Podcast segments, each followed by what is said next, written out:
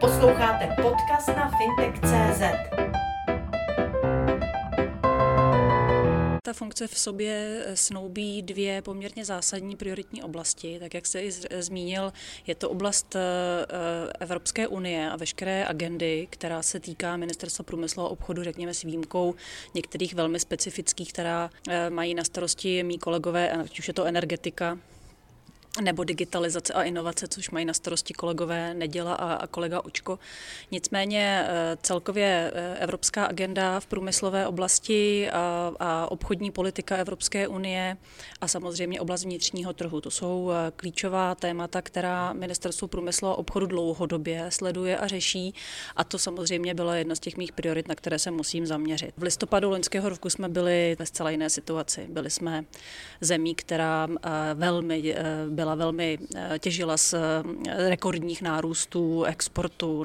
Naši exportéři byli ve zcela odlišné situaci, než jsou nyní. A to znamená, naší prioritou bylo, řekněme, diverzifikovat trhy, nacházet obchodní partnery jinde mimo rámec Evropské unie, ale vnitřní trh Evropské unie zároveň pro nás je nesmírně důležitý, protože, jak víte, tak tam směřuje 85% veškerých našich exportů. To znamená, že funkčnost vnitřního trhu, skutečně bezproblémová realizace všech 4 svobod, pohyb osob, kapitálu, zboží, služeb, to je jedna ze zásadních, řekněme, prerekvizit pro fungování našich exportérů a je to tím pádem jedna z hlavních priorit. A Česká republika dlouhodobě patří mezi země, které upozorňují na překážky fungování na vnitřním trhu. Jsme jednou ze zemí, která je velmi aktivní ve spolupráci s ostatními, tak aby vnitřní trh velmi dobře fungoval, aby docházelo k jeho další integraci, a momentálně v dnešní situaci jsme jedna ze zemí, která velmi silně apeluje, aby došlo k jeho urychlené obnově, tak aby v návaznosti na pandemii byly znovu otevřené hranice, tak aby docházelo k té ekonomické, řekněme, imigraci na vnitřní trh, tak aby jednotlivé členské země spolu jednotlivá uvolňovací opatření koordinovala. A zejména to, co je pro nás v danou chvíli klíčové, je i program ekonomické obnovy, s kterým přišla Evropská komise. Sama jste zmínila, že ta situace se radikálně změnila. Tuto chvíli se navíc vyjednává o unijním rozpočtu. Unie hovoří o tom, že by ráda rozpočet naplnila i dalšími příjmy, což by se dotklo i českých podniků. Jakou máte možnost reagovat na tuto věc?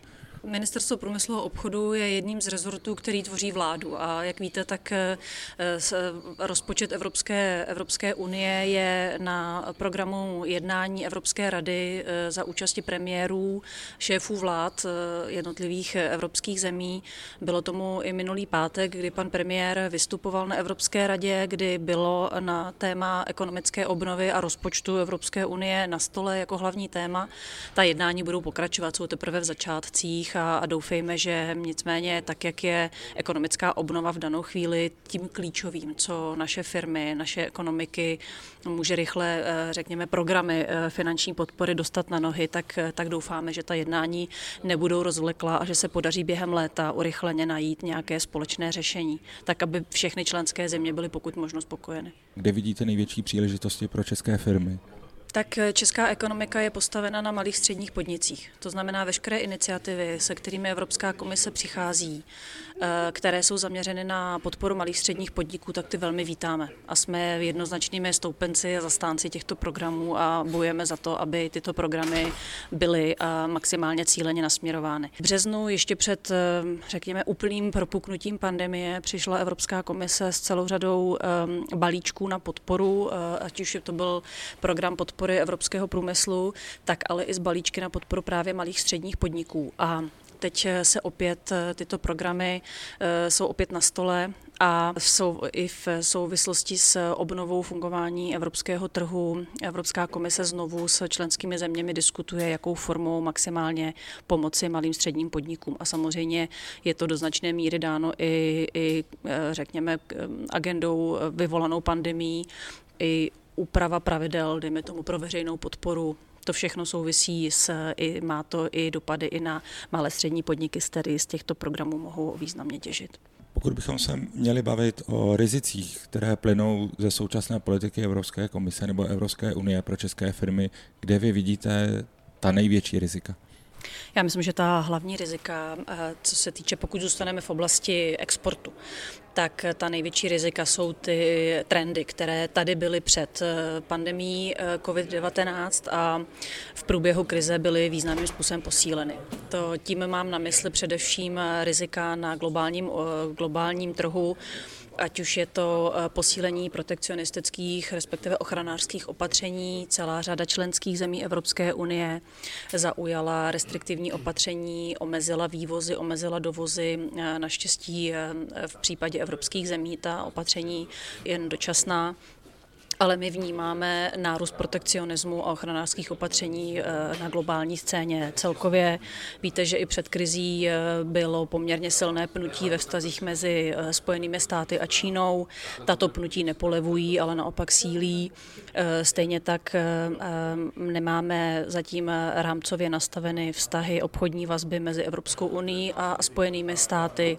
Víte, že ve vzduchu visí hrozba zavedení cel. Celá řada evropských zemí, včetně České republiky, zvažují zavedení digitální daně, daně na digitální služby, což je opatření, které vláda Spojených států vnímá velmi, velmi negativně a hrozí nám sankcemi. Víte, že vláda byla informována o tom, že proti ní Spojené státy spouští vyšetřování právě kvůli této dani a jestli nepostupujeme diskriminačně proti americkým firmám.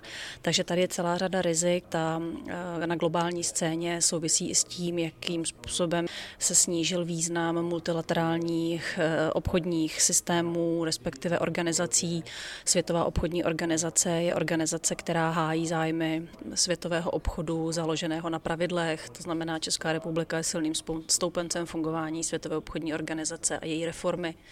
Vidíme silné negativní trendy v oblasti odolnosti globálních obchodních řetězců, spolehlivosti obchodních partnerů ve vzdálených destinacích. To jsou všechno výzvy, na které musí nejenom evropská ekonomika, evropské firmy, ale i české reagovat. Očekáváme, že bude docházet ke zkracování těchto dodavatelských řetězců, že některé firmy budou relokovat svou výrobu blíž k Evropě. To jsou všechno trendy, které do určité míry mají svá opodstatnění, protože nelze přehlížet tu zranitelnost, která byla v průběhu pandemie krize poměrně zásadně odhalena a je potřeba posilovat naší strategickou odolnost a do určité míry i soběstačnost, ale zároveň je třeba dbát na to, aby nedošlo k posílení těch protekcionistických trendů a aby samotná Evropská unie se nestala tím ochranářem, na který potom budou následně ty naše významné pro nás důležité třetí trhy negativně reagovat spouštěním protekcionistických opatření, aby jsme nebyli najednou ve víru protekcionismu, který rozhodně nebude sloužit českým exportérům. Sama jste zmínila digitální daň. V minulosti se hovořilo o tom, že by digitální daň nevyjednávala samotná Evropská komise nebo Evropská unie. Tuším, že to bylo přes OECD, že by se vyjednávalo. V tuto chvíli zase byla nedávno poslední zpráva, že digitální daň bude vyjednávat sama Evropská komise, Evropská unie. Jak to vidíte, zda ta daň bude zavedena jednotná v Evropské unii nebo nebude zavedena? Jak to vnímáte, ta jednání současná? Předně je potřeba říct, že zájmem ani jednotlivých evropských zemí, ani České republiky není vystupovat diskriminačně vůči největším americkým digitálním hráčům. Google, Amazon, Facebook například. Naším eminentním zájmem je, abychom narovnali to digitální prostředí tak, aby někteří ostatní evropští hráči, kteří nedosahují obratově takových významů, nicméně jsou to plátci daní za poskytování svých služeb a za reklamu v online prostředí, tak aby měli stejné podmínky, jako mají ostatní. To znamená, jestliže přijde platforma Seznam, která, jak víte, je poměrně silným konkurentem na českém trhu klasickému vyhledávači amerického původu Google, tak jemu nevysvětlíte, proč on musí platit daně, zatímco americké firmy nemusí. A nicméně, ještě jednou opakuji, nebylo to nasměrováno protekcionisticky ani diskriminačně, ale pro narovnání trhu.